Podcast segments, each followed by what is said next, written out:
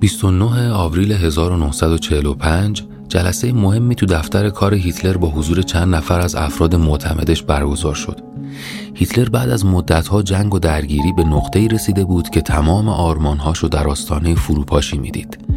دنیا داشت از روش عبور می‌کرد و اون فهمیده بود که دیگه ایدههاش با واقعیتهای جهان همخونی ندارن. بنابراین تصمیم گرفت آخرین وصیت‌نامه‌ش رو بنویسه. اون شب منشیش و چهار نفر از افسران ارشد ارتش تو اتاق به عنوان شاهد حضور داشتن. اونا خودشون هم می‌دونستن بعد از فرماندهشون خیلی زنده نمیمونن. منشی نشسته بود پای ماشین تحریر و وصیت‌نامه دیوانواری که بهش دیکته می‌شد رو تایپ می‌کرد. وصیت‌نامه عجیبی که مهمترین بخشش با این جمله شروع می‌شد. من مقصر این همه خونریزی نیستم.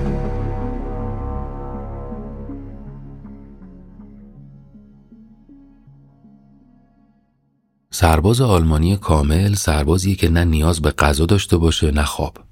این ایده نازی ها بود در مورد نیروهایی که در حال جنگ با شوروی بودن.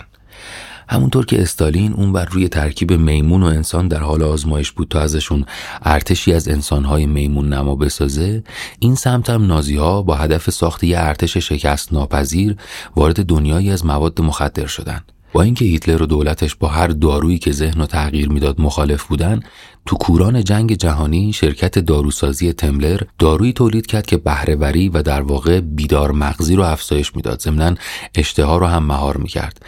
و این همون چیزی بود که نازی ها بهش احتیاج داشتن.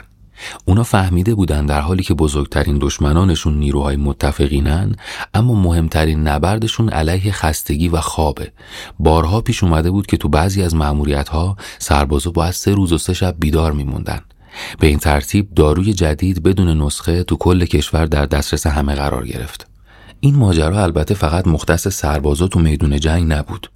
از یه جایی به بعد برای هوشیاری و شاداب نگه داشتن خود هیتلر تو جلسات روزانه هم مواد مخدر به هورمون‌ها و مولتی های روتینش اضافه شد. این وضعیت ادامه داشت تا روز قبل از دیدار سرنوشت ساز و حیاتی با موسولینی. اون شب مده درد و استراب هیتلر وارد سطح جدیدی شد و تزریقای معمولی دیگه روش کار نمی‌کرد. چند ساعت قبل از جلسه دکتر تئودور مورل تصمیم گرفت با تجویز دوز جدیدی از داروها نشست با موسولینی رو نجات بده. ظاهرا تو اون جلسه هیتلر انقدر روحی خوبی داشته و از شور و شوق سرشار بوده که موسولینی نتونسته حمایت ایتالیا از آلمان رو پس بگیره. از اون روز به بعد دوز جدید داروها به برنامه روزانه اضافه شد. 150 تا قرص به علاوه 10 وعده تزریق تو هفته معجون مرگبار تمام ایار محسوب میشه. بعدها مورخان پزشکی متوجه شدن هیتلر اون زمان از بیماری پارکینگسون هم رنج می برده. اون مجبور بوده موقع نشستن دستش رو زانواش بذاره تا لرزشش کمتر دیده بشه. یا مثلا تو دیدارهای مختلف دستش رو مشت کرده پشتش نگه می داشت تا سربازاش سقوطش رو به چشم نبینن. البته که همه از وخامت اوضاع با خبر بودن. به غیر از تعداد محدودی که از حلقه های درونی سیستم بودن و تا آخرین لحظه تو پناهگاه کنارش باقی موندن بقیه افراد برای فرار از برلین از قبل برنامه ریزی کرده بودند.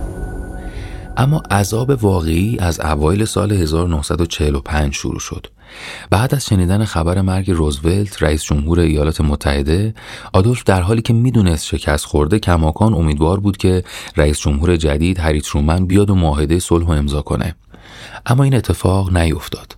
ضربه دوم وقتی بود که فهمید دستوراتش تو میدون جنگ برای ضد حمله اجرا نشده. تو گزارش های تاریخی نوشته شده که چند ساعت بعد از این ماجرا هیتلر از دکترش درباره مطمئن ترین روش خودکشی پرسیده. مورل هم روش کلت و سم یعنی استفاده از یک دوز سیانور همراه با شلیک گلوله رو پیشنهاد کرده.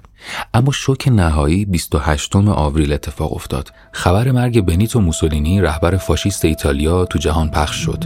موسولینی اعدام شده بود. این برای هیتلر فقط یه معنی داشت. سرنوشت مشابه تیر خلاص وقتی بود که فهمید اون به همراه معشوقش مثل گاو مرده تو میدون لورتوی میلان رها شده. گویا مردم قبل از اینکه اجساد رو با قلابای گوشت آویزون کنن به سمتشون توف کردن. هیتلر به هیچ وجه نمی‌تونست خودش رو تو این موقعیت تصور کنه. اون از مدتها قبل برای همه اطرافیانش کاملا روشن کرده بود که تحت هیچ شرایطی نذارن بدن فرماندهشون دست دشمن بیفته. بنابراین دستور داد که جسد خودش و همسرش بلافاصله بعد از مرگ سوزونده بشه. شب 29 آوریل آدولف با منشیش ترادل یونگه تماس گرفت و احضارش کرد. یونگه معمولا هر روز ساعت 11 صبح به دیدن فرمانده می‌رفت و بعد با هم چای میخوردن. اما اون شب وقتی در خونش رو زد قضیه کاملا فرق می‌کرد. اون حالا باید آخرین نامه پیشوای آلمان رو مینوشت.